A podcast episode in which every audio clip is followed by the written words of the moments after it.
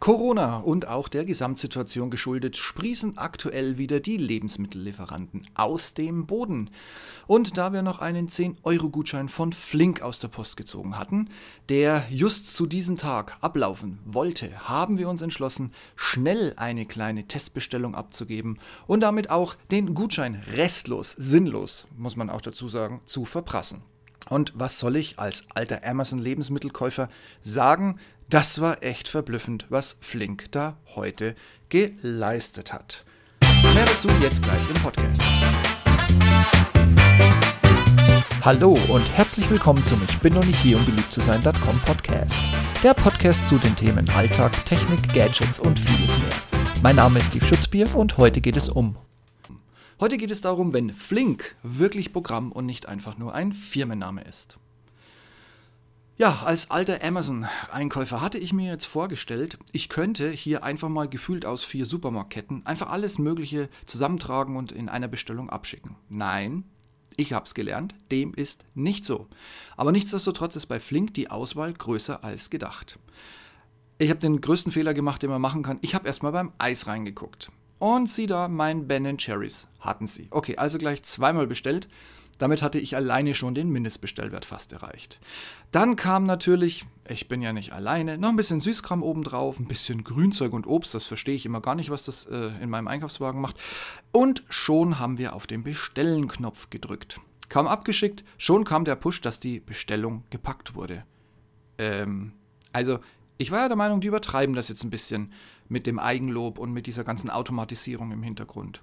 Und während ich noch am Überlegen war, ob die mich jetzt veräppeln wollen, und natürlich habe ich auf die Uhr geguckt, wann ich die ganze Sache abgeschickt habe, muss ich ganz ehrlich sagen, zwei Minuten später kam der Push, dass der Fahrradkurier bereits auf dem Weg zu mir ist. Hm, okay. Das würde ja bedeuten, eine Minute gepackt, zwei Minuten später unterwegs, sieben Minuten hat er noch. Ich bin sehr gespannt, ob er das schafft.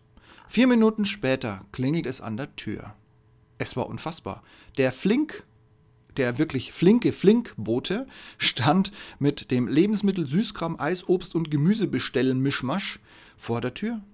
Dank dem Gutschein haben wir 8 Euro bezahlt und ich habe ihm noch ein Euro Trinkgeld in die Hand gedrückt. Es ist immer verblüffend, wie sehr sich sämtliche Kurierdienste, also auch Pizzaboten und ähnliche, einen Loch in den Bauch freuen hier in Berlin, wenn sie ein Euro Trinkgeld bekommen. Das lässt tief blicken, was sonst so passiert.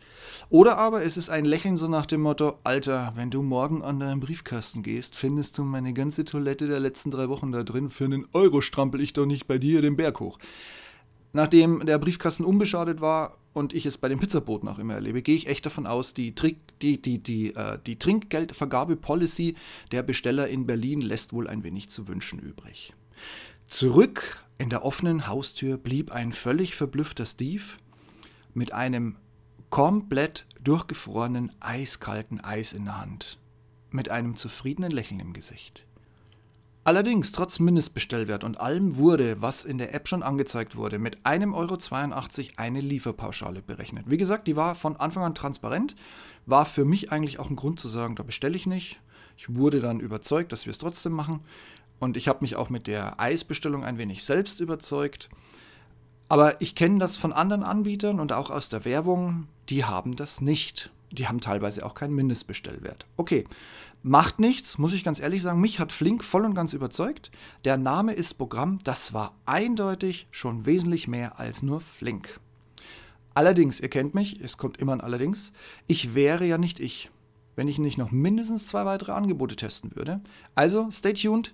Hier kommen noch mehr Testerfahrungen für euch. So, dann reden wir jetzt doch einfach mal meinen berühmt, meinen mega berühmt, berühmt, berüchtigten Klartext.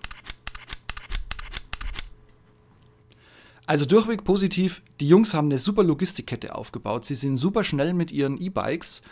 Ähm, und das Ganze war einfach nur super überraschend. Absolut transparente Preisgestaltung, ohne verstecktes irgendwas. Sie haben von Anfang an, haben sie gesagt, du zahlst bei uns noch 1,82 Euro Lieferpauschale, um die kommst du nicht drum rum. Wir haben einen Mindestbestellwert. Der Bote war geil, nettes Kerlchen, endlich mal wieder ein bisschen Englisch an der Haustür. Und wie gesagt, eine reine, soweit ich gesehen habe, E-Fahrradflotte, vielleicht auch äh, gemischt mit normalen Fahrrädern.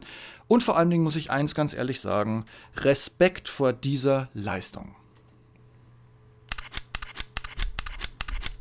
Ja, aber ich muss noch mal drauf rumreiten. Wie gesagt, als alter Amazon-Besteller, ich bin ja an Mindestbestellwerte gewöhnt, aber die 1,82, die so on top kommen, hm, ich weiß nicht. Also würde Flink die dem Radkurier ausbezahlen, würde ich sagen, okay, kann ich verstehen, 1,82 dafür, dass der den ganzen Tag mit seinem E-Bike Berg rauf, Berg runter mit dem Rucksack auf dem Rücken, wahrscheinlich muss er noch an irgendeinem Baum pinkeln unterwegs, weil er noch nicht mal irgendwie eine Toilettenpause kriegt.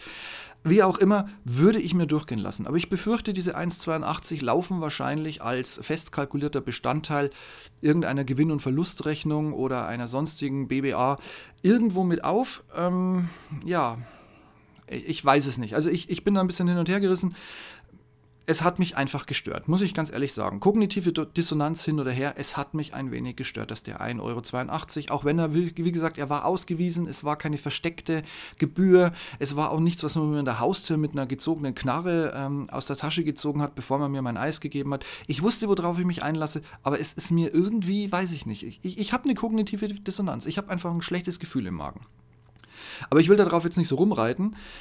Ich sage lediglich nur, wenn du jetzt mehrfach pro Woche über, also knapp über den Mindestbestellwert kommst, dann läppert sich das. Ne? Also runden was auf, 2 Euro, du bestellst dreimal die Woche, dann sind 6 Euro weg dafür, dass du zu faul bist, vor die Tür zu gehen. Ja, ich weiß, das ist immer noch günstiger, als sich, weiß ich nicht, zum Bus, zum Auto, zu Fuß, zu Aldi, zu, zu Norma, zu Edeka, zu Lidl, zu Rewe zu schleppen und den Müll dann auch noch nach Hause zu bringen. Ja?